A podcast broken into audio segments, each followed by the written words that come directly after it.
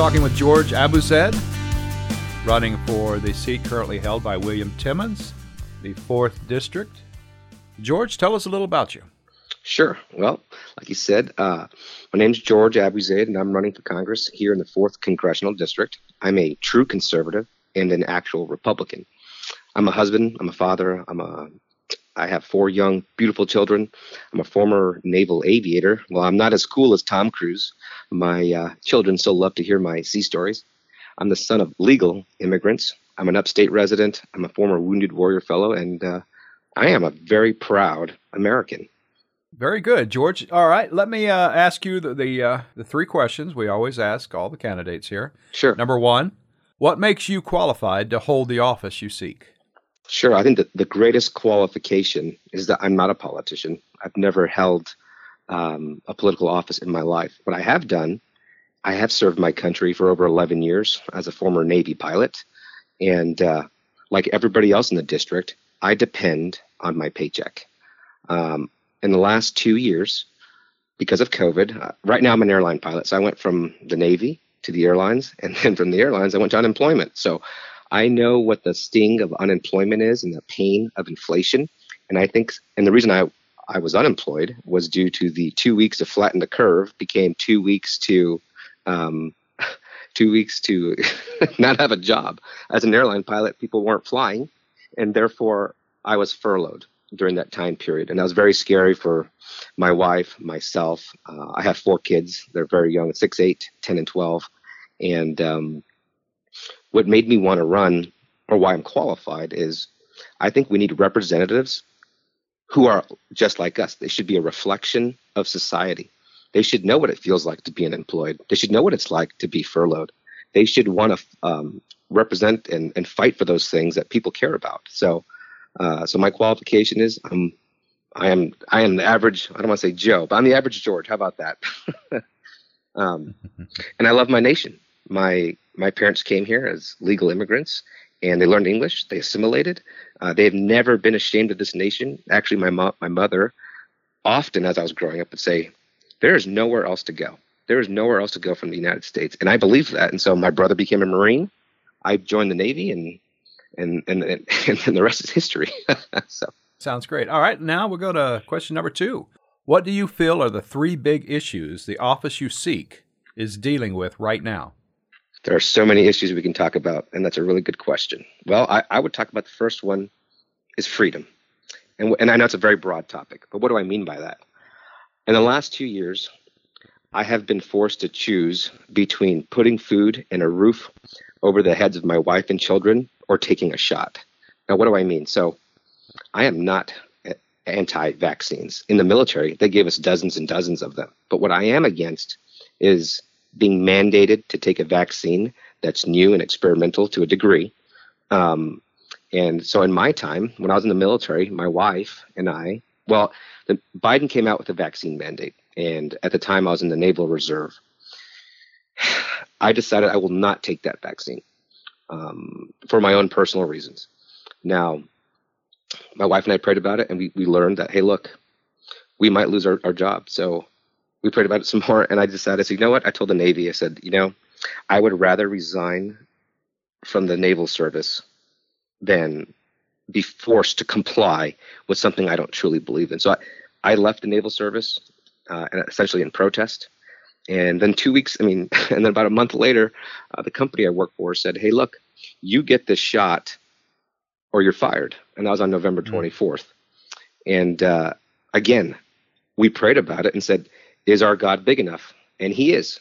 I didn't get the shot. And eventually I was given a religious exemption. So you asked me what's what's big here, what's going on, what are the you know biggest things that Americans or South Carolinians need to focus on? It's your your your choice, your freedom to do to provide for your family. I don't think we should have those kinds of uh, mandates. The second one I would say is inflation.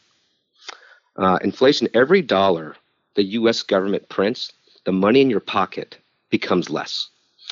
And the guy I'm running against, Uh, William Timmons, has voted several times. I'm not sure if a lot of people know this, but the, he voted for Joe Biden's one point five trillion dollars appropriations bill, also known as the omnibus spending bill.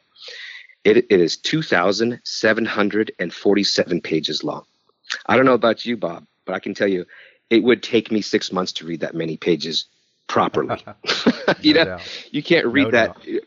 And tucked away in that was fourteen billion dollars to Ukraine.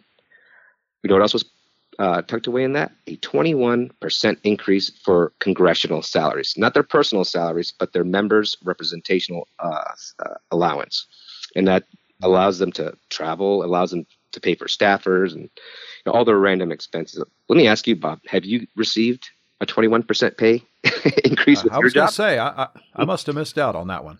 Yeah, you know why? Because they passed it at one thirty in the morning. And that was tucked in that bill, and no one talked about it. No one seemed to care about it. You would have to be a political insider to know what's going on with that. So, and then, you know, so the incumbent runs around saying, these are great bills. I no, that is not how we build a strong country. You know, I'm a Christian, and I truly believe this, that you should work with what God gives you. We need to work. We need to have, be fiscally responsible. We need to be good stewards of uh, the talents and the money that God gives us. And voting for one point five trillion dollars, that's not how you do it. We shouldn't be spending over fifty-four billion dollars in Ukraine. We should be spending that money here on our own kids. We should be spending that money on not building a wall, but finishing a wall. And right. It, your third point, and I'll go really quickly through this, is education. Who knows best about their children's education than parents? It is up to the parents to decide what kids should learn. I was appalled, uh, you know, what is this, four or five months ago, when the Department of Justice, they got a, a, a referral from the National uh, School Board Association saying, oh, parents are yelling at us, so they're domestic terrorists. So they used the D O J, which contacted the F B I, to look up parents. Why is that? Why is our government so afraid of its citizens? Why is our government so afraid of parents caring for their kids? I can tell you, when I was furloughed, um, thank, thank God, my wife found a job. And I was at home, and I helped three children do um, online school. And that was challenging, to say the least. Mm. And in that time period, the only thing I thought was, do you know why these kids are at home right now?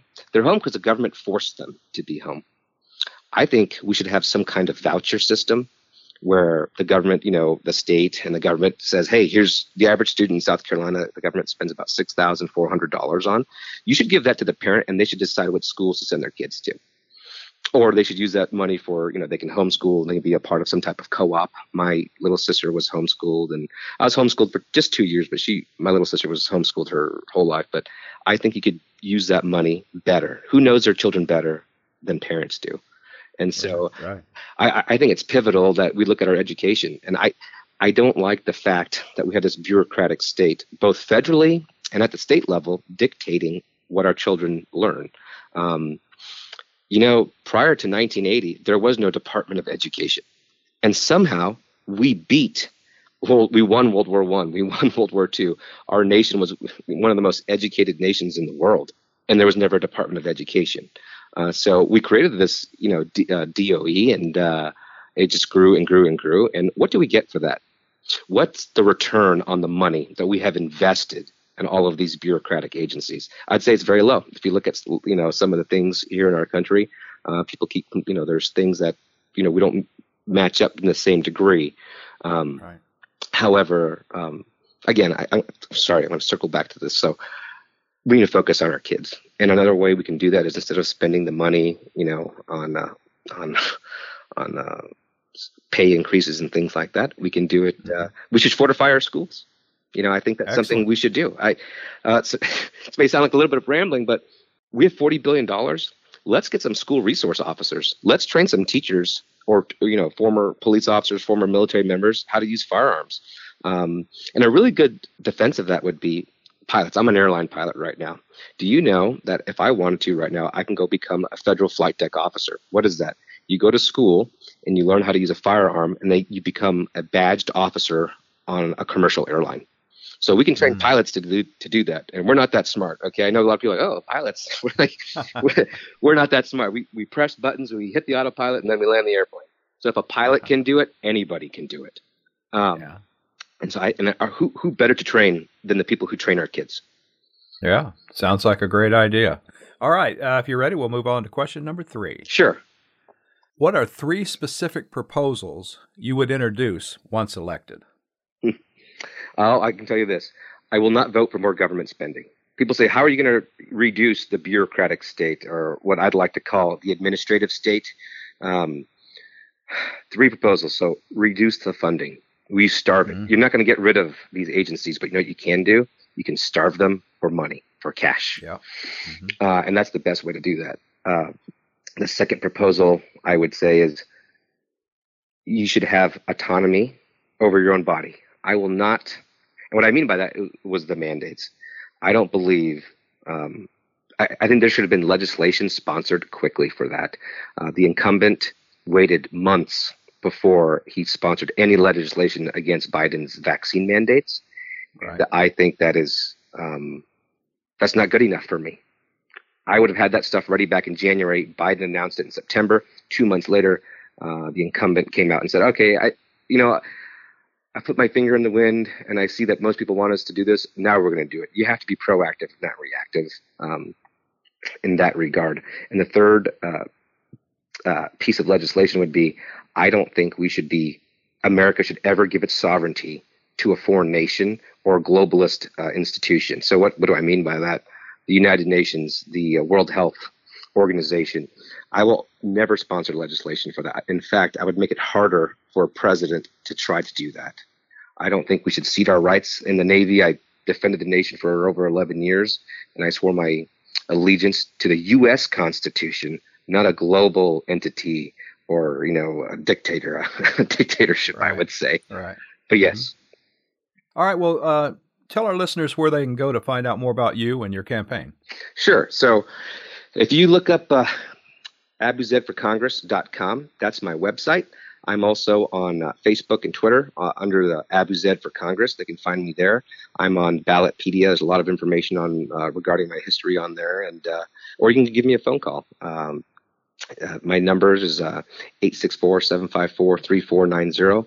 Uh, I tend I don't always answer that, but uh, I'll get back within twenty-four to forty-eight hours. Like I said, I'm an airline pilot, so it takes me some time to do that. And then my campaign staffers, hey, you know, Sharon called. You need to respond. Yes, sir. Or yes, ma'am. So uh, Abuzeid for Congress. And then it's the same handle on Twitter and Facebook, and uh, or abuzeid for congress at gmail dot com is another way to get a hold of me, and I will respond to that uh, very quickly. Awesome. Awesome. Well, listen, thank you for your time, George. I, I really appreciate that. Yes, Bob, I appreciate it. And thank you for uh, calling me and letting me uh, spread the message, sir.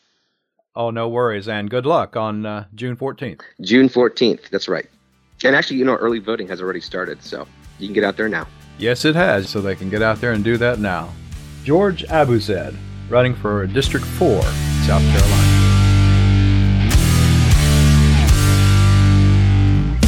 Thank you for listening to the South Carolina Politics Podcast. I'm your host, Bob Slone. If you have any questions about what you heard here today, email me at bob at bobslone dot com. That's B O B S L O N E dot com. You can find out more about what we do here at Bob Slone Audio Productions on my website at bob slone dot com. Again, thank you for listening. And make sure you follow, share, and leave a review.